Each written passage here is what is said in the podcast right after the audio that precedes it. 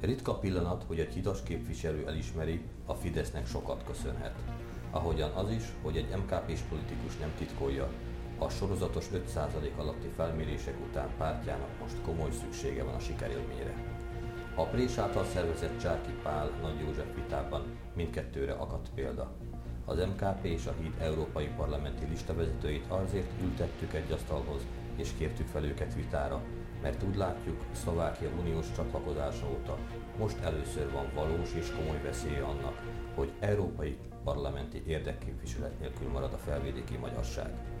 A hosszabb távú stratégiai elképzelések, vagy a kislépések politikája viszi előbbre az őshonos kisebbségek, köztük a felvidéki magyarok ügyét Európában? Köszöntjük hallgatóinkat! Ez itt a Ma Hét podcast adása, a Prés. Langsárd Mátyással és Kolev Zsoltal.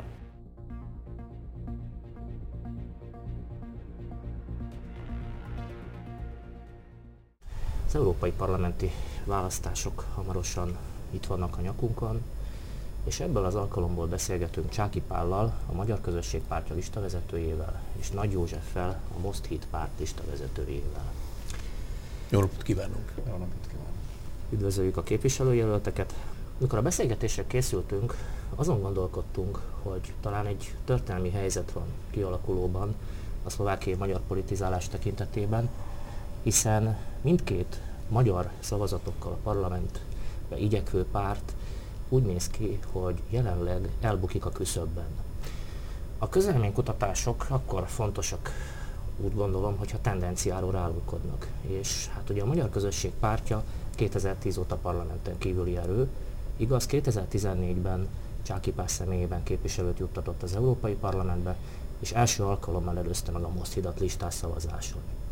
Viszont új fejleménynek tűnik a szlovák belpolitikában, hogy a Most híd az utóbbi hónapokban, már a második hónapban mérte így a Fókusz közvéleménykutató, az 5%-os küszöb alá szorul a párt.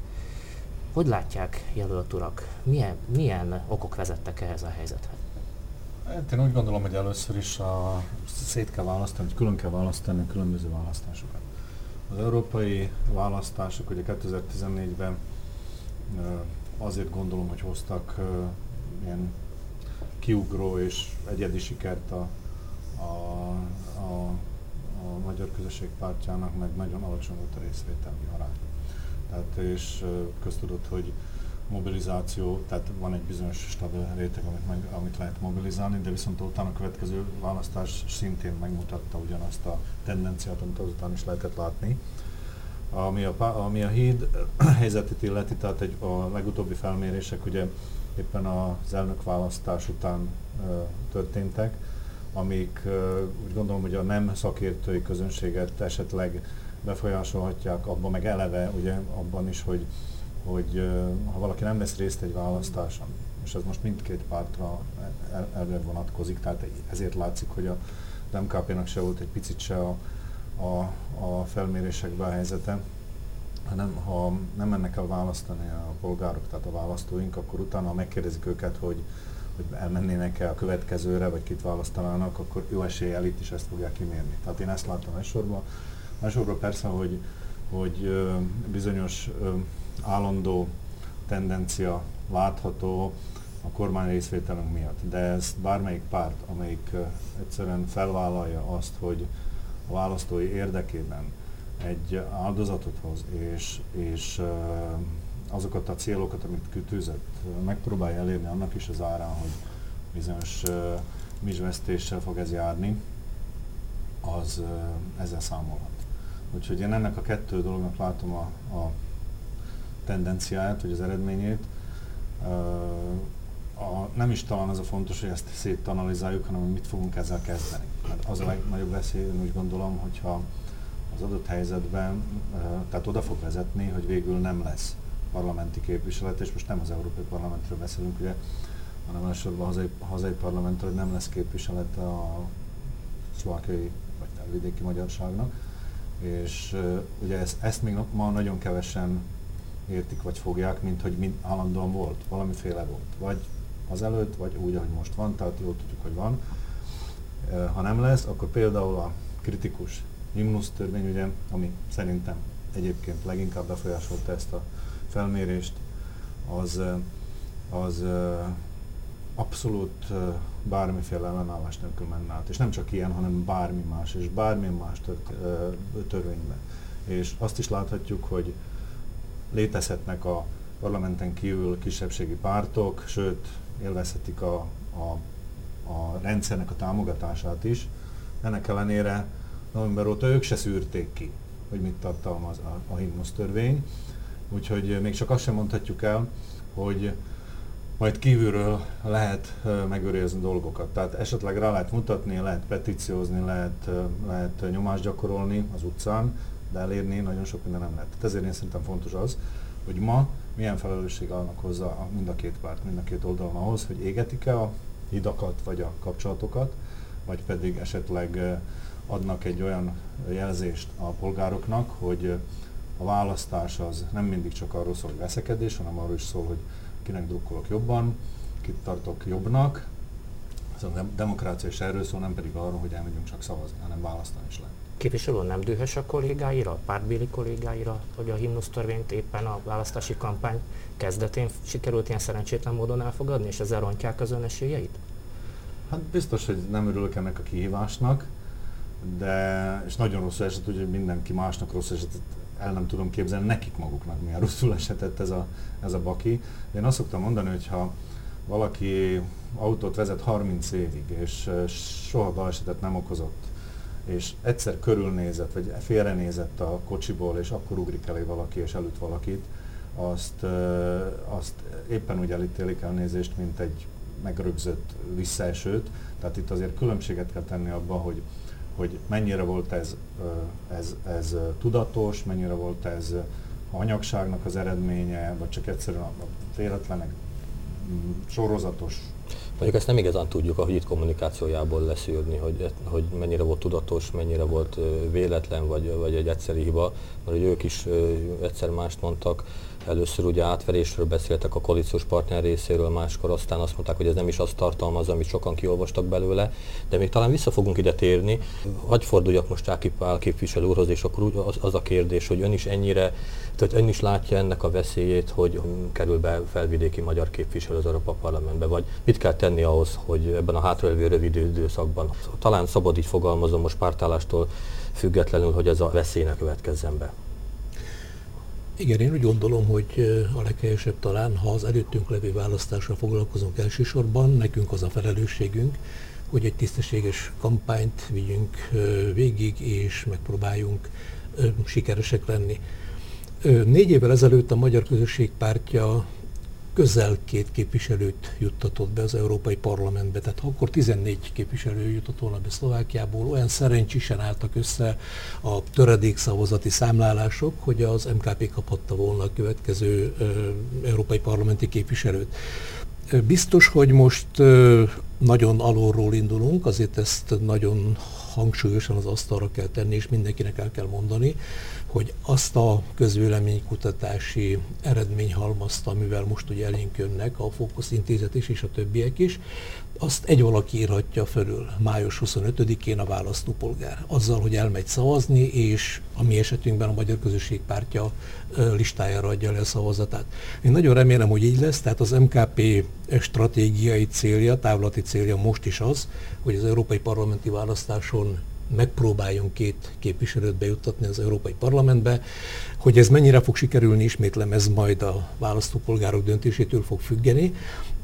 Mindenképpen van itt még egy másik vonzata is a mi szempontunkból is, tehát az MKP szempontjából is, hasonlóan ugye, mint a Most Híd az előbb elemezte a saját pozícióját. Az MKP szempontjából nagyon-nagyon fontos lenne az, hogy egy újabb sikerélmény éri a csapatot. Tehát önök is említették a bevezetőben, hogy az elmúlt időszakban az MKP-t sorozatosan az 5%-os küszöb alá mérték a közvéleménykutató intézetek. Most ha egy országos, legitim választáson, az európai parlamenti választáson el tudnánk érni egy 7% körüli eredményt, az nagyon megerősíteni az MKP tagságát, az MKP szimpatizánsait abban, hogy ez egy jó út. És látjuk azt, hogy az MKP azért sok mindent kibírt és megtett az elmúlt kilencében. Én azért megnézném azt a szlovák pártot, amelyik kilenc évig a nemzeti parlamenten kívül van, és mégiscsak megtartja magát, hozza az eredményeit helyi, regionális szinten. Tehát én úgy gondolom, hogy a magyar közösségnek van szüksége arra, hogy legyen egy erős és elkötelezett, egyértelműen elkötelezett magyar pártja, ez pedig a Magyar Közösség pártja. Ha ezt sikerül most májusban, 25-én egy kicsit jobb kondícióba hoznunk, akkor én úgy gondolom, hogy nagyon-nagyon sokat tettünk, nem csak az európai parlamenti választások vonatkozásában, hanem a felvidéki magyar jövő érdekében is. Képviselő urak, a 90-es években még evidencia volt, hogy a magyar választók nagyobb számban járulnak az urnákhoz, mint a szlovákok. Az elmúlt választásokon viszont van egy riasztó tendencia. Egyre kevesebb magyar hajlandó arra, hogy elmenjen választani. Hogy gondolják, az elmúlt választások tapasztalatai növelik ezt a közönyt, vagy pedig inkább arra sarkalják a magyar választót, hogy végre alkalmat lássanak arra, hogy a szavazatukat leadhassák? Gondolok itt az elnök választásra, amiből talán egyik párt sem jött ki szerencsésen. Megfogalmazhatjuk ezt. Hát én talán ilyen szélesebb kontextusban látnám ezt, nem csak Szlovákia, nem csak a felvidéken, de ugyanúgy Erdélyben is ugyanez a helyzet. Igaz, hogy ott is van nem egy ö, magyar érdekeltségű párt, ugye, hanem három is. Persze a megosztás nem olyan arányú, ennek ellenére, és éppen ennek ellenére is azt láthatják ők, hogy, hogy rohamosan esik vissza a, a magyar szavazatok szám, nevezzük ezt így. Tehát, de e, ezt ugye, ha azt mondjuk, hogy részvételi arányba fogjuk nézni, abban is éppen azt láthatjuk uh, Romániában, hogy, hogy, uh, hogy a magyarok, magyarok kevesebben mennek el szavazni. Most ennek minden választásnál meg lehet külön specifikus oka, úgy, ahogy megvolt a mostani e, elnökválasztásnak is a specifikus oka, abszolút nem lehet általánosítani. Én úgy gondolom, hogy a, az európai parlamenti választáson nagy mértékben hatása van a magyarországi uh, médiának a hangulat sugárzása, nevezük ezt így. Tehát én, már, a, már az itteni felvidéki az magyar... felvidéki magyarok számára, és ezt, ezt ebben megegyeztünk körülbelül az erdélyi kollégákkal is, hogy enne, ennek igenis van hatása, és sajnos nem, nem, motiváló, nem, nem motiváló hatása, és ettől tarthatunk mindkét oldalon, és tartanak Erdélyben ugyanúgy, ugyanis megmondom mi a probléma. Én, hogyha bekapcsolom a szlovák televíziót egy este, és a magyar televíziót egy este, az állami televíziót, akkor amikor úgy érzem, hogy egy más kontinensen élek. Tehát ennyire, hogy, hogy az emberek kultúrájában, nyitott határok mellett, stb. gazdasági rendszerben, majd, hogy nem mondhatni egy országban élünk, és, és ennyire, ennyire más hangulatban tartják a, a, a hallgatót, vagy a lakosságot, vagy a, vagy a tévénézőt, ez, ez ez nagyon kiadhat arra, hogy hogy gondolkozik például az Európai Unióról. Na most, hogyha a szlovák lakosság azt a szlovák tévét nézi, amelyik, amelyik mondjuk rá, hogy, hogy tehát nem, annyi, nem annyira pánikkeltő elnézést, mert ezt, ezt csak így tudom mondani, uh, a migráns válságban konkrétan, akkor, és, és nem annyira negatív a Brüsszellel szembe konkrétan, akkor lesz egy mondjuk rá egy általános részvétel. Tehát egy valamilyen, amit a belső gazdasági helyzet ad, a felvidéki magyarság, aki figyeli a, a, a, a, a magyar tévéadást például, valami, valami olyan, olyan hatás alatt van, és úgy érezheti, hogy, hogy ez az Európai Unió nem jó, hogy ez az Európai Unió rossz, az árt nekünk. De ugyanakkor érezheti úgy is, hogy nem jó, de moston lehetőségünk a szavazó urnáknál kifejezni, hogy milyen iránt vegyen, és ezért mondjuk a részvételi arányokat is pozitív irányba, tehát növelheti, vagy növelhetni ez a, ez a élesebb Fidesz által, ugye a magyar kormánypárt által élesebbre hangolt kampánystratégia. én attól tartok, hogy ez, Vagy ez nincs ez benne? Nem, ez, attól tartok pont, hogy ez nincs benne, mert ha így lenne, akkor most nem mondtam volna. Attól tartok, hogy nincs benne, mert, és ezt is megbeszéltük erdélyi kollégákkal, hogy egyszerűen úgy hat a választóra, hogy itt, itt igazából, tehát még mondjuk ha elhiszi az a magyar választó, hogy Orbán Viktor majd megmenti Európát, meg az értékeit, ugye itt valójában elnézést, de eléggé gyenge arra az esély, hogy a, esetleg egy másik hasonló kampányal, kampányt folytató párt is ugyanezt meg tudja tenni. Tehát, és, ez, és, ez, és elnézést, befejezem, tehát ö, ö, egyszerűen csak a negatív marad, de az elán, hogy valamit megtett, meg tudunk értetni, valójában nem. És én ettől félek legjobban, most lehet, hogy ez nem pont a, a híd szavazó ö, gárdája, akire ez nagyon jellemző, hogy ezt ezt, ezt így látja, de részben igen. Tehát nem zárhatom ki azt, hogy ez csak most az MKP-nak a választóira érvényes. Mindenképpen én úgy gondolom, hogy, hogy hogyha csak negatívan megyünk valamire, és nem tudunk egy, egy reális, egy reális mentővet is felmutatni, hanem csak úgy mondjuk, akkor ez nem fogja meg bemotiválni az embereket arra, hogy elmenjek. Tehát igenis ilyenkor kell arra mutatni, hogy legalább azért menjetek el, hogy valamit föl tudjunk mutatni, esetleg egy sikerélményt adjunk, de igazából nem tudunk, nem tudunk egy vagy kettő képviselővel senkit itt megmenteni a 750 tagú parlamentben. Képviselő nem gondolja azt, hogy ez a szlovákiai magyar politikai elit önfelmentése, hogy a magyar közszolgálati média befolyásával magyarázza a szlovákiai magyar választók közönyét?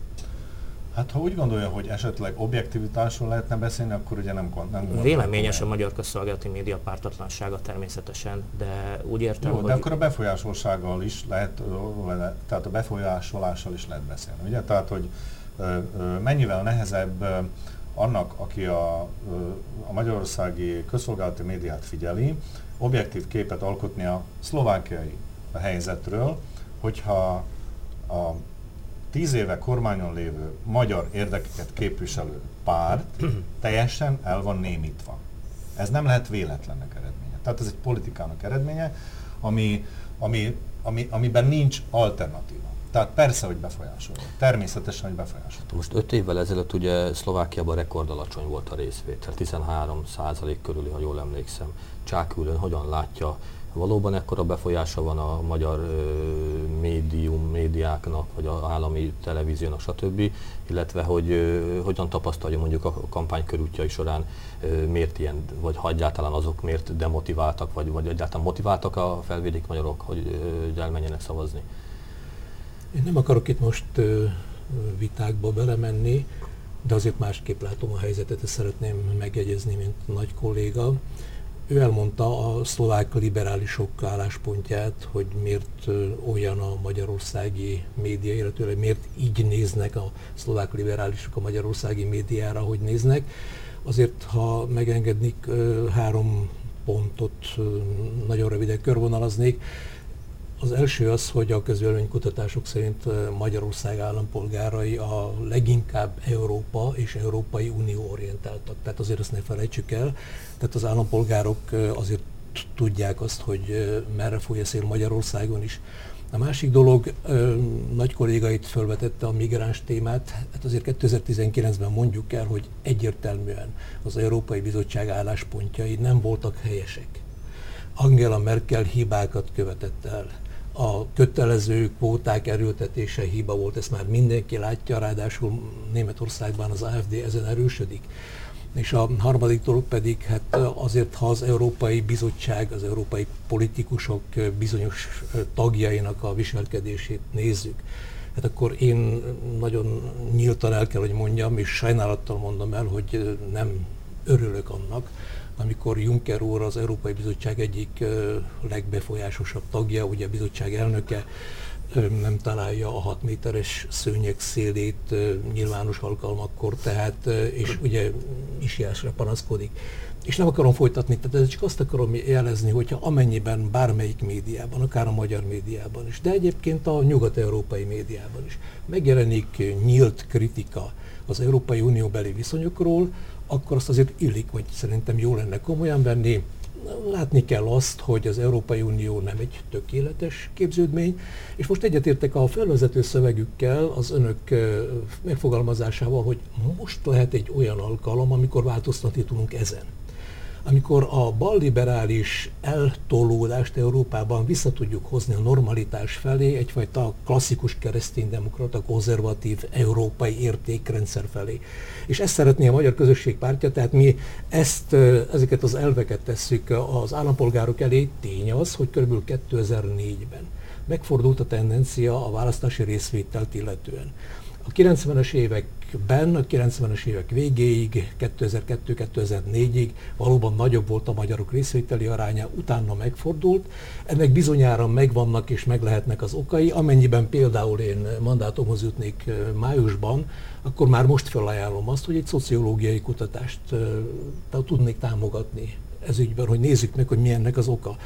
Valószínűleg azzal, hogy egymással szembe megy itt egy magyar párt és egy vegyes párt, ez is valószínűleg hozzájárulhat de hozzájárulhat egyfajta kiábrándultság is, talán értékvesztés is, és hozzájárulhat az is, hogy talán az elmúlt 30 évben többet váltak ettől az egész rendszerváltás utáni dologról. Tehát lehet, hogy kellene majd egy ilyen beszélgetést megismételnünk valamikor novemberben, a 30. évfordulón. Mi az, ami sikerült, és mi az, ami nem elnézést kérek, hogy most a saját dolgaimról fogok beszélni, egy kicsit elébe futottam én ennek a témának, és megírtam egy darabot Hit és Illúzió címen, ami most eléggé vastagon fut a felvidéki magyar társadalomban is. Mi az, ami megmaradt a hitből, és mi az, ami illúzióvá vált, illetőleg illúziónak tűnik fel esetleg napjainkban is. És ennek kapcsán még egy mondatot, ha megengednek, elmondanék, tehát talán én vagyok az az európai parlamenti képviselő, aki fél évente kiadványban számol el arról, hogy mit tett az adott témában a felvidéki magyarság képviseletében Brüsszelben, illetőleg Strasbourgban, és én vagyok talán épp a darabok és a könyvek okán is, amelyeket megírtam, az a képviselő, aki a legtöbbször, hetente átlagosan két alkalommal voltam kint a választópolgárokkal szervezett találkozókon. És azt kell, hogy mondjam, hogy hála Istennek a felvidéki magyar közösségnek megvan egy, egy, egy gerinces rétege, amelyik érdeklődik a témák iránt, odafigyel, és aztán van egy olyan réteg, amelyik talán mintha kicsit lecsúszott volna. És ennek az okait kellene valószínűleg szociológiai szempontból kielemezni. Bizonyára sok dolog befolyásolta, valószínűleg az is, hogy a, a felvidéki magyar lakta vidékeken nem következett be olyan gazdasági, szociális felemelkedés, mint amilyet szerettek volna és sokan úgy érzik, hogy becsapták őket az elmúlt 30 évben, de ugye a konklúziójuk nem jó, mert nem oda kell menekülni, hogy akkor nem csinálok semmit és passzív vagyok, hanem éppen meg kell próbálni megtalálni azokat a politikai erőket, amelyekbe tudunk bízni, és meg kell próbálni megfordítani a tendenciákat. Az európai parlamenti választáson szerintem most egy ilyen kísérlet történik, visszahozni Európát a normalitás irányába. Képviselő urak, az elmúlt öt éves munkájukra kérdeznék rá. Mi az, amire a legbüszkébbek ez alatt az öt év alatt? Elsőként Nagy Józsefet kérdezni. Hát igen, e, így akartam bekapcsolódni ez, tehát azzal valójában, hogy én úgy gondolom, tehát de ez saját filozófiám, hogy uh, nem a részvétel a fontos, hanem az, hogy uh, valamit letegyen az ember az asztalra, legyen valami eredmény, valami értelme annak egésznek, hogy egyáltalán részt vesz a politikában, részt vesz a, abba a parlamenti munkába. És uh, ugye itt is már jó ideje arról beszélgetünk, hogy hogyan lehet bebiztosítani a részvételt. Nem arról beszélünk, hogy miért kell ennek a részvételnek. Tehát mi lesz annak a haszna annak az állampolgárnak abból, mert mindenki azt kérdezi, hogy mi hasznunk van az Európai Unióban. És itt állandóan azt körül forgunk, hogy lesz-e képviselő, nem lesz, mennyi lesz, uh, hogyan állnak hozzá, hogy gondolkoznak róla. Igen, mert az első kérdés az, hogy lesz-e, és aztán lehet arról beszélni, nem, hogy... Az első kérdés az, hogy mit tudok én fölkínálni ennek a választónak ahhoz, hogy legyen. Tehát, hogyha én föl tudom azt kínálni, egy, hogy, egy, Jó, hogy le tudom tenni az asztalra azt, hogy valamit megtettem, tehát egy kézenfogható dolgot, a második pedig az, hogy olyan, ugye szokták mondani, hogy többnyire a, az elért sikerekért nem fognak senkit megválasztani, hanem a választási ígéreteért, illetve azért, hogy mit tudna tenni a jövőbe. Tehát, de azért el kell azt is mondani, hogy mit tett.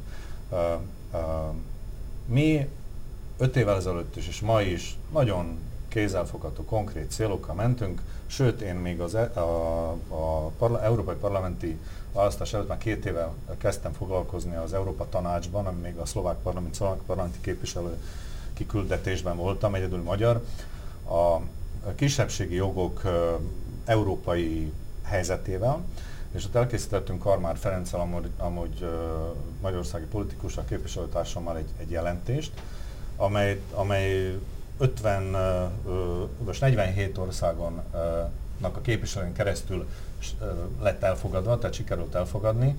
Egy olyan minimális jogrendszernek a, az, a körvonalait uh, sikerült ott uh, felrajzolni, amit a kisebbségnek mindenhol jó lenne megbebiztosítani azért, hogy ne legyenek feszültségek. Na most, amikor, amikor én mentem az Európai Parlamentbe választásokra, én ezt ígértem a választóknak, hogy én ezt az Európa Tanácsi nevezzük így javaslatot, mint hogy azt ki, nem, nem ki, ki ö, nem elérhető, tehát nem, nem tudják bebiztosítani igazából az Európai Tanácsban, hogy a tagország ezt be is tartják. Uh, nem kikövetelhető elnézést.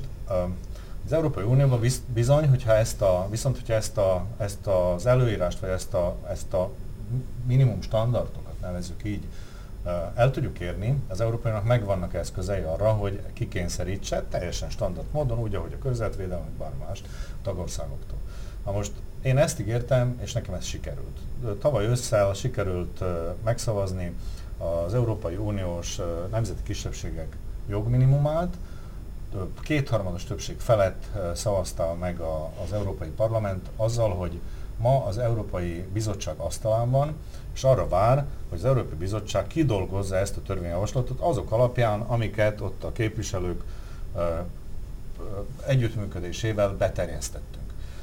Ha ez sikerül, ennek a legnagyobb értelme nem csak az, hogy egy olyan legjobb gyakorlatokat dolgoztunk be a, ebbe a jogminimumba, ami megtámadhatatlan, hiszen már néhány tagországban működik, hanem, és, és jól működik, hanem azt is bedolgoztuk, hogy az eddigi elért jogokat nem szabad csökkenteni. És talán ennek még nagyobb fontossága van, mint annak, hogy esetleg mondjuk ennek a jogminimum alapján elérjük, hogy itt vagy ott vagy amott növelék a jogokat, hanem ez, ezzel azt tudjuk elérni, hogy például Szlovákiában egy kormányváltás esetén, vagy például ha nem lesz a magyar kisebbségnek képviselete a szlovák parlamentben, akkor nem fogják tudni eltörölni mondjuk a kisebbségi kulturális alapot, nem tépik le a, a magyar táblákat a városok elejéről, stb., mert az Európai Unió ezt büntetheti. Nem csak Dáda, nem csak a, a, az Európai Tanács igen, szólíthatja fel a, arra, hogy e, hagyjon fel ezzel a gyakorlattal, hanem ez büntethető infringementtel napi 50, 57 ezer euróval. Tehát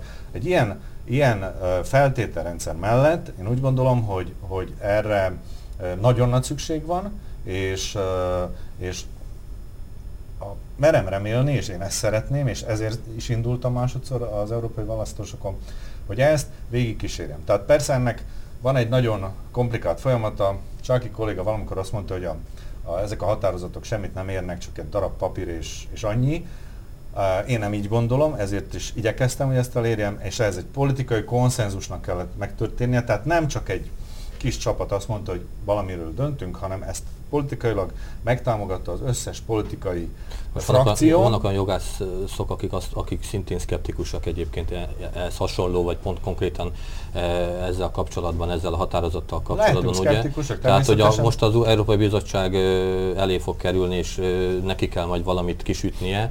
Nem ismerjük még ennek az Európai Bizottságnak ugye az összetételét, az a választások Jó, de azért én úgy gondolom, hogy ha nem lenne az asztalán ez a dolog, akkor nehezen döntene az Európai Bizottság Valóban. arról, hogy valami legyen kettes, maga Manfred Weber személyesen támogatta, nélkül talán létre se jöttött volna igazából, hogyha nem áll mögé ennek a dolognak, hogy a néppárt álljon mögé ennek a dolognak, amikor mindig is a néppárt volt a fékkötője a kisebbségi, nemzeti kisebbségi jogoknak.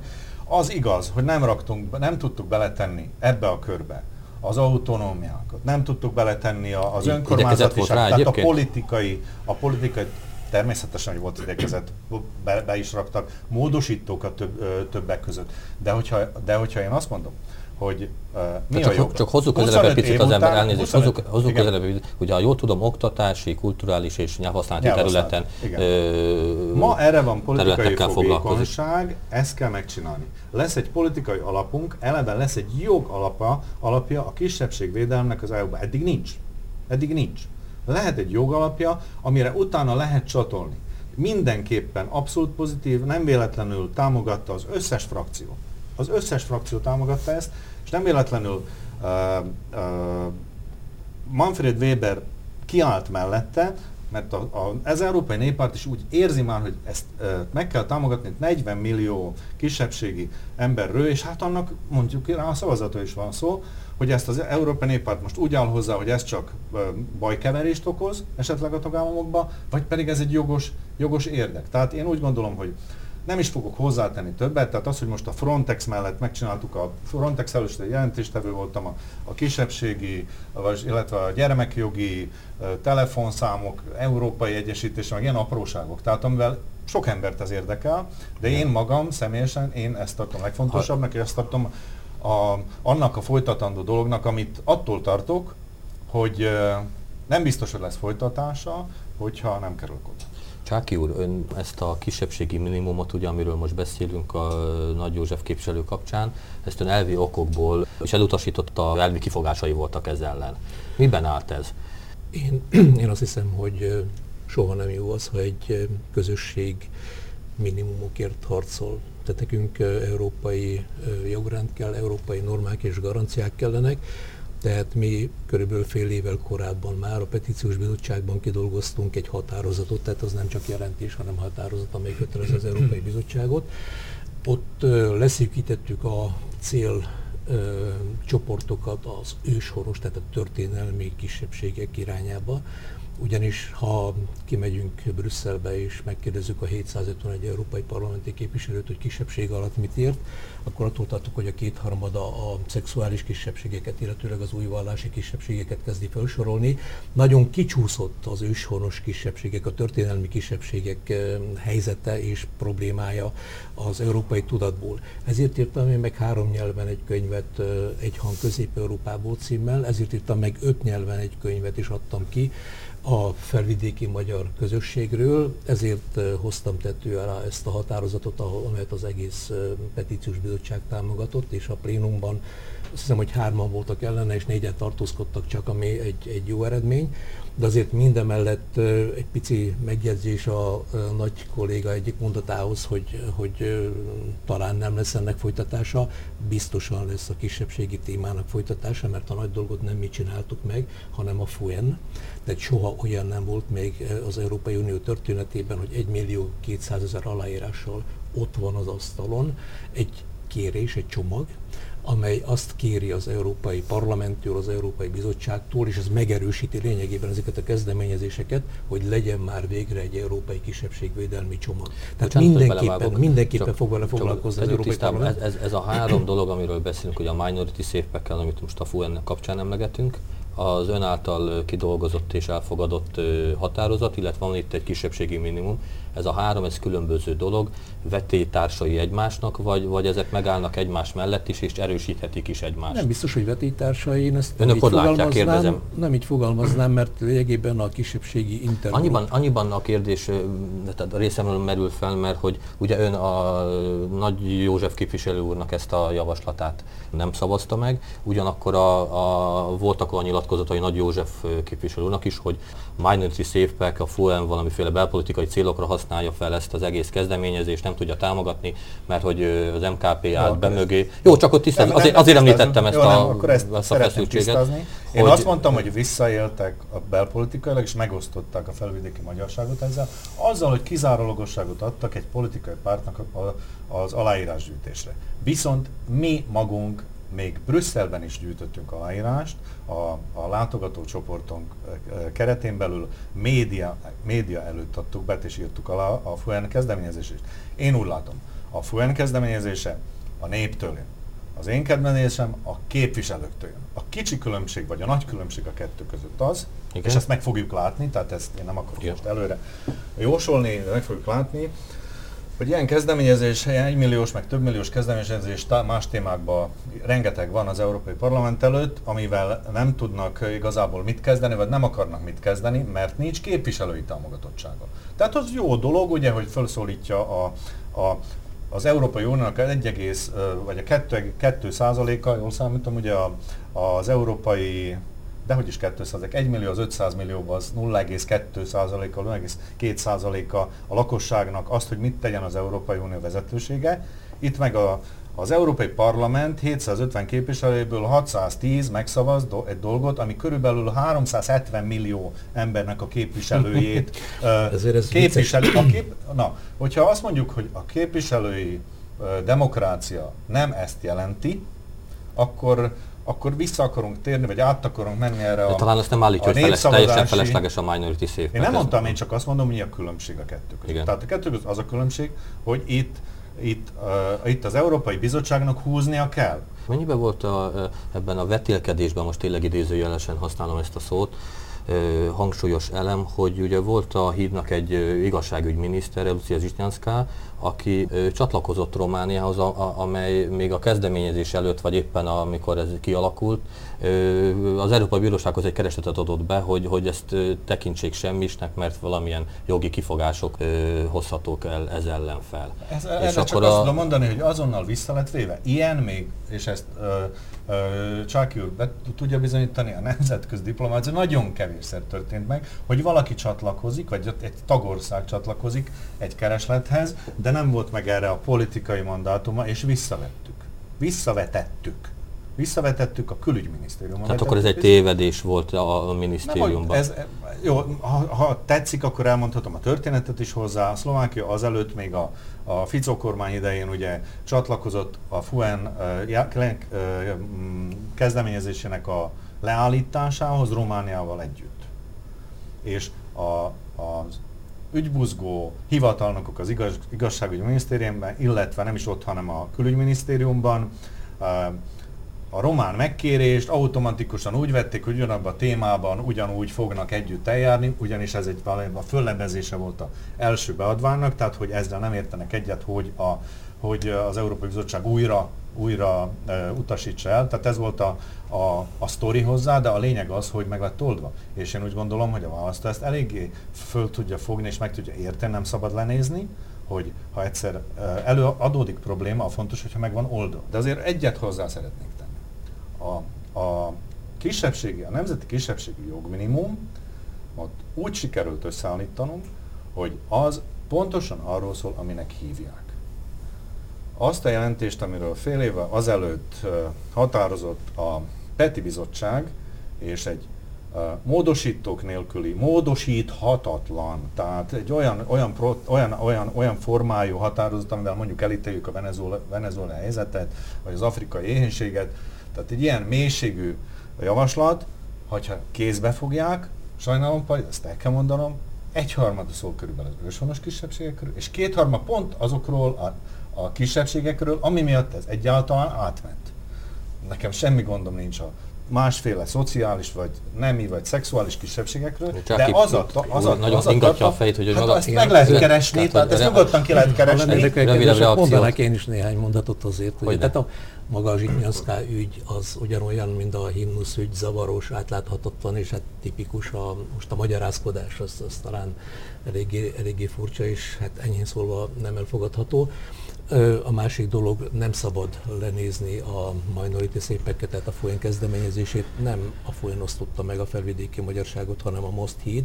Mi folyén tag vagyunk, az MKP folyén tag, az M- a folyén részeként. A híd egyébként részt... nem folyén tag? Persze, hogy nem. Folyén nem, fogad el, nem fogadja el a, a vegyes párti filozófiát, azt a pokolba vezető útnak tartja. A harmadik dolog, ugye visszatérhetünk ahhoz, hogy ki mit csinált még. Hát a petíciós bizottság alelnökeként legalább 8-9 olyan szlovákiai magyar, magyarokat is érintő petíciót menedzseltem, amelyik fontos volt a kétnyelvűségtől kezdve a párkányi hulladékégetőig, a csalóközi vízkészletig, a, a, a vereknyei lerakat kérdéséig.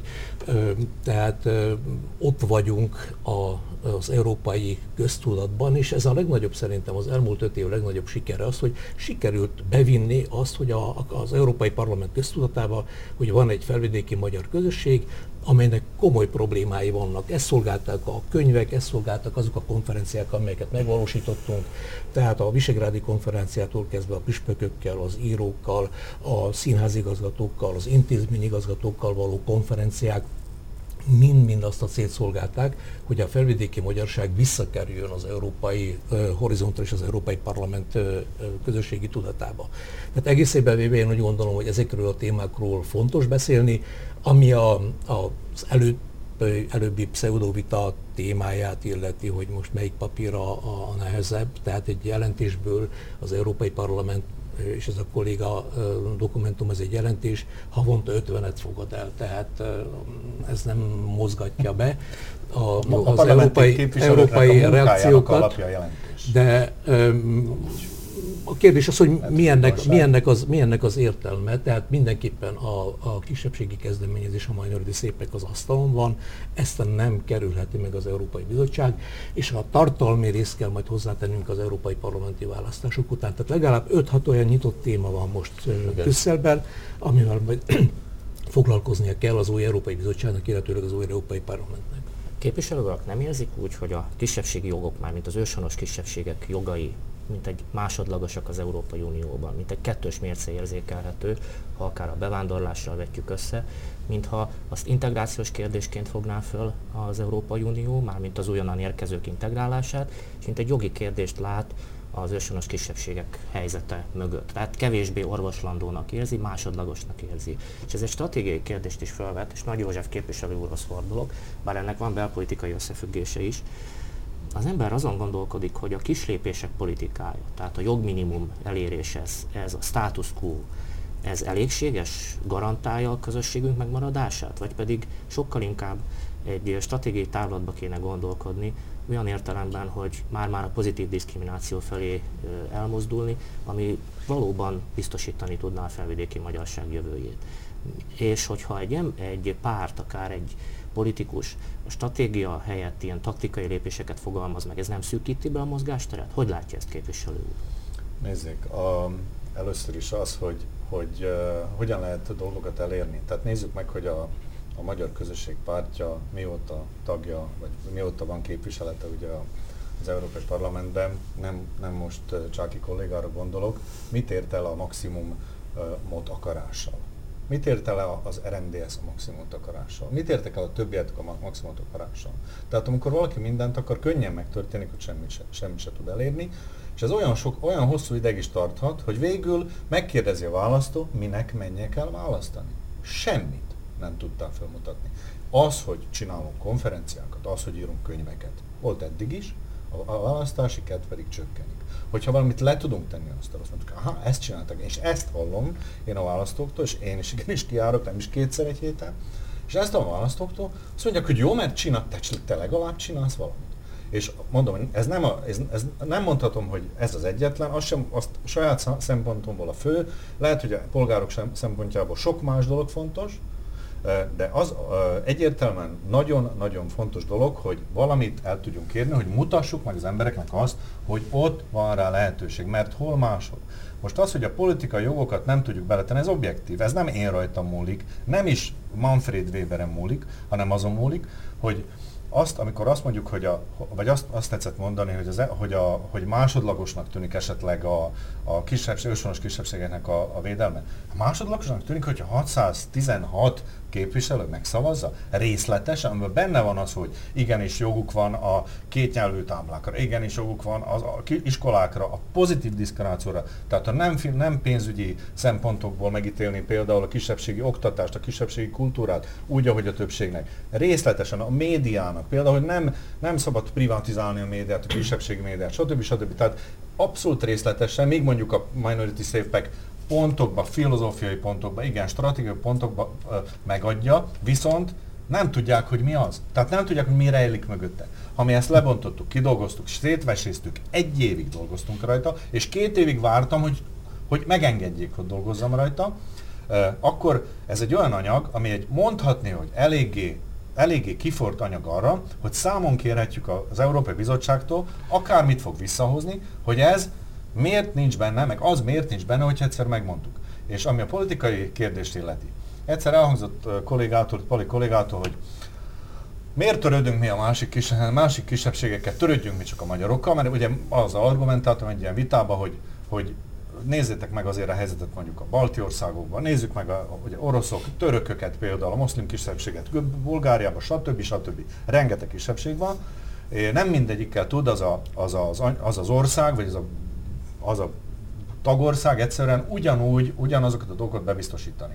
Főleg politikai szempontból. Abszolút magáénak tartja a jogot minden egyes tagállam, hogy ő mondhassa meg azt, hogy annak a kisebbségnek ad-e szavazati jogot, ad-e önkormányzati jogot, autonómiát, vagy bármi mást. Én úgy gondolom, hogy, hogy Szlovákia se, meg Magyarország se akarná, hogy Brüsszelből diktálják, hogy kinek hol lesz önkormányzatisága. Viszont azt, hogy, hogy egy kisebbséghez tartozó embernek legyen arra joga, hogyha egy olyan közösségbe él, hogy legyen iskolája, hogy legyen használhassa nyelvét, hogy kiírhassa, és ami legfontosabb számomra, a leges legfontosabb számomra, és ezt százszor elmondtam, a, a vizuális kétnyelvűség vagy többnyelvűség, mert ez az, ami erő, megerősíti az önbizalmát, főleg a szorványokban, az önbizalmát annak a, annak a nemzettagnak, hogy nem másodlagos polgár, és, és a egyúttal a többsége nemzet meg megszokja azt, hogy igenis itt élnek mondjuk magyarok, vagy éppenséggel ruszinok, vagy bárki más bárhol máshol, és ezért nem tartja jogtalannak, fölháborítónak az, hogy meghallja, hogy az üzletben például mögötte vagy előtte valaki magyarul beszél. Tehát ezt is bele sikerült vinni ebbe a jogminimumba. Én úgy, tudom, én úgy gondolom, hogyha, hogyha eleve azt mondjuk, tehát ha valaki szójátékokkal próbálkozik, lehet, hogy a, lehet, hogy a költői éned az, ez, ez, ez úgy jól kiadta ezt, hogy nem akarunk minimumot, hanem maximumot, de én ne nézzük le a választót. Ő nagyon jól érti azt, hogy a jogminimum az azt jelenti, hogy minimum annyit nekünk be kell biztosak, és nem veheti el senki. Szólaltassuk meg Csáki Pál költői énje mellett a politikus énjét is. Kíváncsi vagyok, mit reflektál. Hát igen, nézem azt, hogy a költői babérokat Nagy József elveszi előle, mert Hári János ennyit nem mondott össze, még esetleg egy marsra szállás kellene a Hát, hogy mégis csak igénybe fogjuk venni ezt a nyugtató virágcserepet, amit ugye a hallgatók nem hallottak, de itt eh, arról volt szó, hogy igen. Nem, hogy, mert hogy... azért kicsit az időt is jobban be kellene osztani paritásos alapon, de mindenképpen fölösleges ennél a témánál leragadnunk. Egy papírról van szó, aminek semmiféle következménye nincs aminek következménye biztos lesz, az a Minority Szépek nevű kezdeményezés, mert ez az európai polgári kezdeményezés nyomvonalán halad, és ezt nem tudja megkerülni a jövő Európai Bizottság és Európai Parlamentje sem. Az tény, hogy nagyon fontos az, hogy milyen irányba fog majd ez menni az európai szintéren, ezért tényleg jó lenne az, hogyha lenne ott felvidéki magyar képviselő is, illetőleg lenne egy erős kisebbségi képviselet. Erre van némi esély, hát megint csak el kell mondanunk, hogy erről is fognak dönteni az állampolgárok május 25-én. És hát ezen túl ugye vannak olyan politikai ügyek Szlovákiából, amelyek azért berengedték az Európai Parlamentet, tehát a korrupció ügye Szlovákiában visszacsúszott ez a téma, a sajtószabadság kérdése, ez is elé visszacsúszott, a kuciak kivizsgálása, itt a kollégával, nagy kollégával ellenkező oldalon vagyok. Én voltam az a szlovákiai képviselők közül egyedül, aki felszólaltam a parlamenti vitába. Egyébként 341 alkalommal engem is meglepett. Szólaltam föl az öt év alatt a plenáris vitákban és a különböző parlamenti vitákban. És hát ugye valószínűleg egy ilyen rövid beszélgetés alatt a teljességet nem tudjuk megfogni. Az egész lényege az, hogy tudunk-e súlyt adni ennek a témának. Tényleg volt egy olyan helyzet, ezt nekem elődeim elmondták 2014-ben, hogy két témát ne nyissak meg, ez a Benes dekrétumok témája és az őshonos kisebbségek témája, erre itt abszolút nincs fogadókészség. Ehhez képest a Benes dekrétumok témájában már a második levél jött a szlovák parlamenthez, felszólítandó a szlovák parlamentet, hogy kövesse a csehek példáját és kérjen bocsánatot ezért a témáért. És a őshonos kisebbségek témájában pedig az, amit a kollégám említett, hogy a, a petíciós bizottság határozat, amit mi írtunk, az lényegében az őshonos kisebbségekről szól, és az őshonos kisebbségek jogait próbálja megfogalmazni, ami nem azt jelenti, kedves Nagy József, hogy a többi kisebbségekkel ne foglalkozunk, foglalkozzanak mások. Nekünk Csak a sajátjainkat kell elsősorban, foglalko- sajátjainkat kell elsősorban foglalkozni, és a, az őshonos kisebbségek a felvidéki magyar közösség ügyét kell elsősorban képviselni, Brüsszelben és Strasbourgban is, és hát talán itthon is. Képviselő urak, hamarosan választunk, és a választás után lehet egy új helyzet alakul ki. Lesz, hogy lehet, hogy megszűnnek frakciók az Európai Parlamentben, lehet, hogy újak alakulnak. Önök most az Európai Néppártban ülnek mind a ketten. Mi lesz május után, amennyiben mandátumot nyernek a válaszoktól? Melyik nagy pártszövetség tagjai kívánnak lenni? Kérdés ez egyáltalán? Hát nálam biztos nem kérdés. Én sőt, én nagyon örülök annak, vagy szeretnénk örülni annak, hogyha az Európai Néppárt meg is nyeri ezt a választást, tehát egész Európában, és Manfred Weber lesz az Európai Bizottság elnöke, bízok benne, tehát hogy kialakul egy olyan többség a parlamentben, hogy ezt akceptálni fogja. Éppen azért, mert az ő asztalánál az, a, az európai kisebbségi jogminimum, és ő lesz az, aki kiteszi az asztalra, vagy nem teszi ki az asztalra, a, azzal, hogy ismeri a tartalmát, és tudja, hogy, hogy ö, ha előkészítünk egy olyan tagállami terepet, és ezt szeretnék talán elmondani, hogy azt ajánlom fel, és azt vállalom, hogy még az Európai Bizottság fog dolgozni a, a kisebbségi jogminimum kialakításán, én, én megpróbálok mindenkit meggyőzni, akit meg kell győzni a tagállamokban, akik, akik, akik igazából meghatározzák úgy, hogy például Szlovákiában a, a kisebbségi kormánybiztos, vagy éppen a kultúrminisztérium, vagy éppen a, az oktatási minisztérium, az olyan kritikus tagországokban, amelyek esetleg blokkolhatnák a tanácsban a, a elfog, az elfogadás, a végső elfogadását. Ugyanis az Európai Bizottság elkészít egy anyagot és teszteli a tagállamokkal, hogy ez mennyire elfogadható számukra. Tehát ha mi előkészítjük a talajt, az egyes tagországokban előtárgyaljuk, ezek lehetnek konferenciák formájában, találkozók bármilyen formában, ahol, ahol elmagyarázzuk azt, hogy nem veszélyezteti egy ilyen jogminimum az integritását a tagállamnak, akkor ez egyszerűen létrejöhet. Tehát ehhez viszont az is kell, hogy, hogy kiszámítható legyen az Európai Bizottság. Én abszolút bízok benne, hogy, hogy a, az euroszkeptikus uh, csoport nem lesz olyan erős, hogy végül kimarad az Európa Néppárt elvi, kérd, elvi kérdések miatt mondjuk, és egy teljesen baloldali vezetése, vezetése lehet az Európai Uniónak azért, mert széttörjük a, a jobb oldalt. Ráki úr, hogyan látja az esélyeket, erőviszonyokat? Biztos, várható? hogy lesz eltolódás. Az is biztos, hogy a jelenlegi nem betagozódott pártok közül sokkal több lesz részt majd jelen az Európai Parlament munkájában a választás után. Németországban az AFD, Olaszországban a két kormánypárt mindenképpen komoly súlyt fog képezni, nincs ott most Macron pártja, tehát a Macronik bejönnek, valószínűleg egy jobboldali liberális platformot hoznak majd létre, tehát mindenképp lesznek a hangsúly eltolódóság. Én úgy gondolom, hogy a, az Európai Néppárt megnyeri a választásokat, nagyon remélem, hogy ez lesz. Az MKP természetesen a néppárt tagja. Egyébként szeretném megjegyezni, hogy most néztem meg a dokumentumokat, a, a néppárt elődjének, az Európai Kereszténydemokrata Pártnak a Szlovákiából az akkori Magyar Kereszténydemokrata Mozgalom volt az első tagja, tehát mi nagyon szervesen betagozottunk az európai pártcsaládok közé, de biztos, hogy lesznek hangsúlyeltolódások.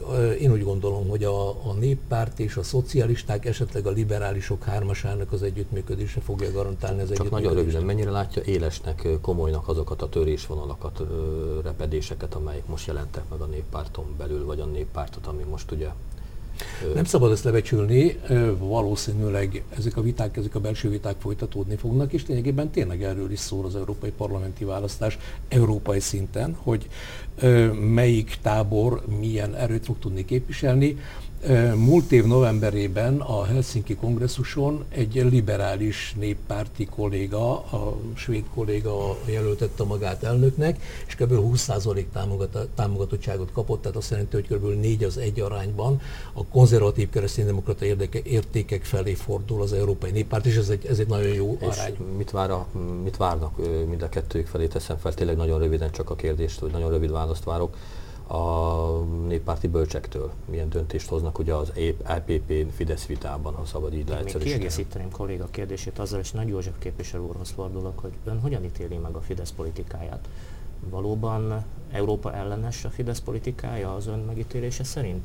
Viszont a szavazatával a Sargentini jelentést elutasította, tehát ott lett volna mód esetleg ezt a bírálatot készpénzre váltani, egy szavazatra is váltani. Ezek, először is azt szeretném leszögezni, hogy nem csak a Fidesz ellen, de a, de a lengyel kormány elleni határozatot sem szavaztam meg, vagy ellene szavaztam, itt jobban tetszik azért, mert úgy gondolom, hogy az Európai Uniónak nem kéne kioktatni, vagy kényszer, finan, pénzügyi, vagy bármiféle kényszer alapján ö, befolyásolni, vagy próbálni befolyásolni a hazai választókat. Válaszanak akárki. Tehát az nem azt jelenti, hogy százszerzalékos egyetértek a Fidesz politikájával, és minden, ami Magyarországon történik ma magas politikában, viszont úgy gondolom, hogy a demokráciának meg kell lenni a garanciának abban, hogy nem, nem akarhat az Európai Unió jogállamiságot úgy, hogy saját maga ezt teljesen félre Az, hogy Orbán Viktor politikája nagyon bátran kiáll olyan kérdésekbe, amiben a polkorrektséget szokták inkább alkalmazni, ugye, ez sokaknak szimpatikus, megmondom őszintén, belülről nekem is szimpatikus. Az, ami nem szimpatikus az, hogy pánikeltés, tehát, tehát egy, egy, egy kicsit túl, túl van ez hevítve. Tehát, hogyha az emberek, én úgy gondolom, értenek a szóból, nem kell minden billboardról egy, egy migránsnak lógni elnézést, egy másikról meg egy Junckernak. Értenek, a, egy egyszeri elmondásból nem kell nekik 60-szor elmondani. Viszont, ha azt 60-szor mondja el, akkor elérheti azt az ellentétes effektust, hogy, hogy, hogy sokan egyszerűen túlzásnak veszik, nem hiszik el a problémát eleve, illetve illetve olyan helyzetbe hozzák, nagyon jól megkérdezett, hogy lehet ebből még kitolatni. Tehát egy olyan helyzetből lehet egyáltalán kitolatni, ahol már mindenkivel összevesztem, és utána megpróbálom. A politika csodákra képes, én tudom, de, de attól tartok, és ez nekem nagyon fájna, hogyha két párcsaládban lenne például két felvidéki magyar képviselő, illetve uh, egyedül maradnék magyarként a, a, az Európai Néppártban. Nekem nagyon sokat segítettek a Fidesz képviselői, például éppen a én jelentésemben is. Tehát nélkülük nem, nem jöhetett volna ez létre, és én nagyon sajnálnám, hogyha egy olyan pártba kerülnének ki, és hát én nem, nincsenek illúzióim, nem akarok mások helyben beszélni, de hogyha távozna a Fidesz, akkor gondolom, hogy távoznának a partnerpártok is, ami azt jelenteni számunkra, hogy, hogy és hogyha ne egy Isten mondjuk, hogy a híd nem tudja magát képviseltetni, akkor egy ellenzékből hogyan lenne például a kisebbségi jogminimum befejezve, még hogyha vállalna is azt a másik kolléga. Tehát először is talán meg kellene, le kellene szögeznünk azt, hogy a Most híd nem tagja a Kárpát-medencei Együttműködési Fórumnak Brüsszelben, ott a RMDS van, az MKP van és a Fidesz. A másik dolog az, hogy az MKP ö, természetszerűen támogatja és támogatta, és egy kicsit olyan ö, kapcsolatot ö, képezünk a, a Fidesz és a, a néppárti vezetés között. Dól elnök megtisztelt bennünket azzal, hogy megkérdezte a véleményünket. Én nem hiszem, hogy az úgynevezett három bölcs valami radikális javaslattal jön. Szerintem a választások után eljönnek Budapestre, lejönnek Orbán Viktorral, megbeszélik a dolgokat inkább a Fidesz lesz az, aki, amelyik el fogja dönteni azt, hogy milyen irányba megy, annak függvényében is, hogy az Európai Néppárton belül körülbelül milyen tendenciák ö, ö, fognak majd mutatkozni. Még egyszer mondom, most május 25-én erről dönt egész Európa is jó lenne, hogyha a, a néppárt is ö, tudná tartani a kondícióikat. Egy dologtól tartok, ezt teljesen nyíltan ki kell, hogy mondjam, ö, északon, Dániától északra, de talán még Németországban is több néppárti tagpárt, nemzeti tagpárt vélhetően rosszabb eredményt fog elérni az európai parlamenti választáson, mint azt szeretnék és bűnbakot fognak keresni, hogy miért van ez, és akkor megint előjöhet szeptemberben a Fidesz vita, úgyhogy ez még nincs lezárva európai szinten, de én úgy gondolom, hogy a Fidesz vezetésénél van a kulcs, és én nagyon remélem, hogy ezért Orbán Viktor is és a Fidesz vezetése is beméri azt, hogy minden európai csúcs előtt a magyar miniszterelnök jelen pillanatban néppárti tagként a német kancellárral egyeztethet minden kérdésről. És azért ez óriási előny. Mint sem, kint lenni egy folyosón, esetleg van még egy partnere valamelyik országból,